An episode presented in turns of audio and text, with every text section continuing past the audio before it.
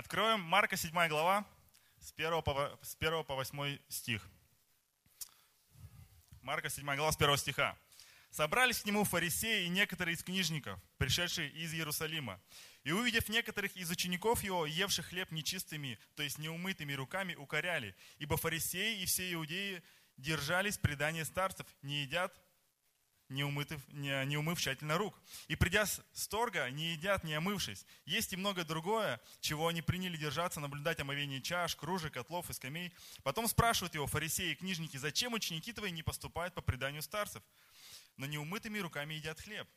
Он сказал им в ответ: хорошо пророчествовал о вас лицемерах Исайя, как написано: люди сии чтут меня устами, сердце же их далеко отстоит от меня. Но тщетно чтут меня, уча заповедям человеческим. Ибо вы, оставив заповедь Божию, держитесь предания человеческого, омовения кружек и чаш, и делаете многое другое сему подобное».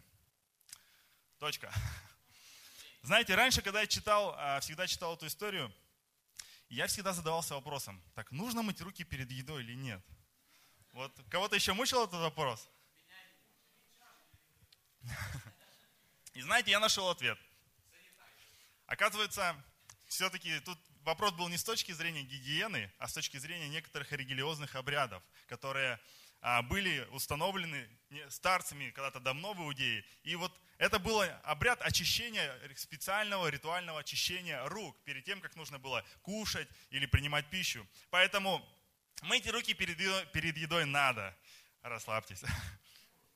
На самом деле, я хочу остановить сегодня наше внимание на почтении, на почтении к Богу.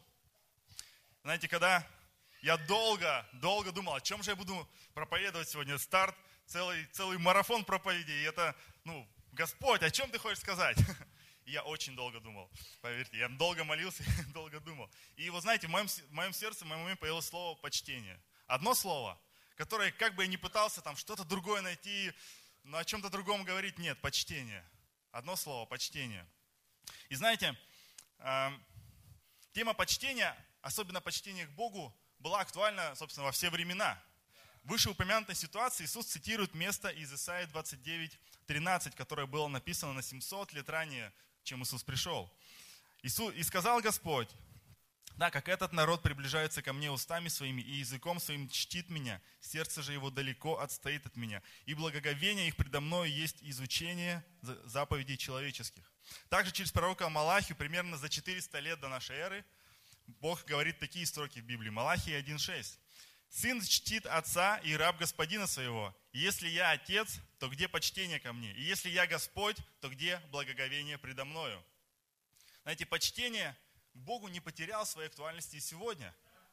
Бог ревнует, чтобы люди относились к Нему с почтением. Бог ревнует, чтобы мы, как Его дети, почитали Его как нашего небесного Отца.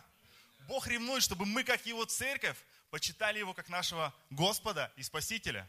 Аминь. Давайте подумаем, посмотрим, в чем же смысл почтения. В толковом словаре слово «почитать» означает проявлять глубокое уважение. А в тех стихах, что мы читали, слово «почтение» с иврита в Малахии, оно звучит как «кавод». Почесть, слава, величие, тяжесть, вес. Слово «чтить», которое используется в Исаии, на иврите звучит как «кевед». Быть почитаемым, быть тяжелым, быть весомым или почетным. То есть проявлять почтение – это признавать весомость кого-то или чего-то в своей жизни, тем самым оказывая глубокое уважение. И значит, почитать Бога – это признавать Его господство, Его исключительное господство в нашей жизни. Признавать, что Его Слово, знаете, имеет больше вес, чем чье-то либо мнение или какая-либо ситуация в нашей жизни. Почитать Бога – это означает признавать Его господство, исключительное господство в нашей жизни. И что Его Слово имеет больше вес, чем чье-то мнение или какая-либо ситуация в нашей жизни, обстоятельства вокруг нас. Но проблема в том, что можно делать вещи, которые как бы показывают наше, а, наше почтение к Богу. Да? То есть можно делать вещи, которые на первый взгляд, ты, ты смотришь на них и думаешь: о, это глубокое уважение к Богу. Но на самом деле, в Исаии пишет: народ приближается ко мне устами своими и языком чт, своим чтит меня. То есть можно как бы языком своим чтить. Можно приходить в церковь в воскресенье, каждое воскресенье приходить в церковь, петь во время, посла... во время поклонения, прославления петь песни, поднимать руки к небесам, во время нашей молитвы за нужды и какие-то вызовы молиться все вместе, но при этом быть далеко сердцем от этого. То есть Бог говорит, что можно быть сердцем далеко от Бога в этот момент. Ты находишься в церкви, ты вроде бы вообще не верующих, но ты далеко от Бога в этот момент. Как бы пытаться чтить Его своими устами и своим языком, но сердцем быть безразличным к происходящему, что Бог сделает в данный момент здесь. Но это все не то. Это как бы, знаете, такое псевдопочтение. Псевдопочтение, не имеющее никакого смысла для Бога и не приносящего никакого плода в нашей жизни. Оно не имеет никакого плода для Бога и результата для нашей жизни. Но Бог ревнует, чтобы мы в первую очередь почитали Его нашими сердцами. Нашими сердцами, глубоко в наших сердцах. Почему? Да потому что как Бог может что-то говорить в нашей жизни, в наши сердца, если они закрыты, если они далеко? Мы просто не услышим то, что Он будет говорить в нашей жизни. Он говорит, но мы не слышим. Религиозные вожди того времени, они слышали слова Иисуса, но не уразумели их. Они видели чудеса Иисуса, но это не коснулось их сердца. Они были далеко своими сердцами. И они в итоге не приняли Божий план спасения для их жизни. Поэтому нам так важно приближаться сердцами, нашими сердцами к Богу, чтобы услышать и уразуметь то, что Он хочет говорить в нашей жизни, то, куда Он хочет нас вести. Нам важно это услышать от Бога. Это можем услышать, когда наше сердце, наше сердце, оно близко к Богу, оно приближается к Нему. Что значит чтить Бога своим сердцем? Знаете, есть такие... Когда ты э, собираешься куда-то в путешествие, и там, допустим, на самолете куда-то летишь, есть такие рамки металлодетекторы, да? Есть для человека надо пройти, есть также сканеры для, для каких-то сумок, для вещей. То есть на них смотрят хорошо, то есть на них проверяют, а все ли у тебя, там, все ли, как бы нет ли каких-то запрещенных вещей. В твоей, в твоей сумке или в твоей одежде нет ли чего-то такого, что нельзя пронести на борт самолета, потому что есть целый список вещей, которые нельзя проносить.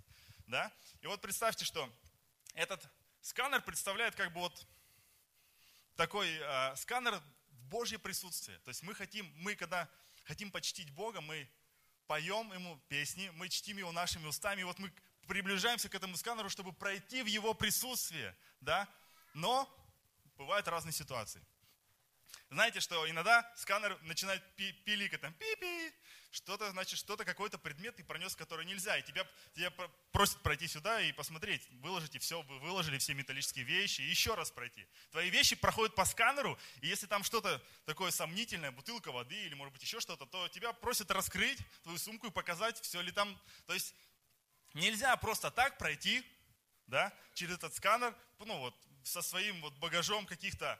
А, с багажом своего железа. Но представьте, вот перед тем, как мы хотим отправиться в это путешествие с Богом, но перед тем, как ехать в аэропорт, у нас еще целый день сборов, мы собираем нашу сумку, и, возможно, а, ты едешь в метро, и, возможно, кто-то наступил тебе на ногу, и ты такой, м-м-м, что, нельзя под ноги посмотреть? И сам, сам себе думаешь, чтоб тебе катком переехало эту ногу. То есть и такая злоба появляется, что ты... Просто, ну, казалось бы, мелочь, но это так тебя разозлило. Или ты узнаешь, что твой друг купил себе последнюю модель айфона, а у тебя предпоследняя. Ты думаешь, ну, ты пытаешься от зависти просто свой кулак сесть. Как так? У меня, у моего друга последняя есть самая новая, а у меня нет. У меня какое-то старье, которое уже не работает. И вот она зависть уже в твоем сердце. Ты кладешь в свой багаж эту зависть. И следующее, ты, допустим, ты должен был рано проснуться и приехать на встречу вовремя. Но ты проспал, ты не услышал свой будильник, или сто будильников ты отключил, и ты проспал. И вот ты просыпаешься от звонка своего начальника. Алло, ты где? А, а, а я, я в пробке, в жуткой, в жуткой пробке. И ты, ты, это ложь, ты соврал своему начальнику, ты берешь свою ложь, ты кладешь ее в карман, перед тем, как отправиться в путешествие с Богом.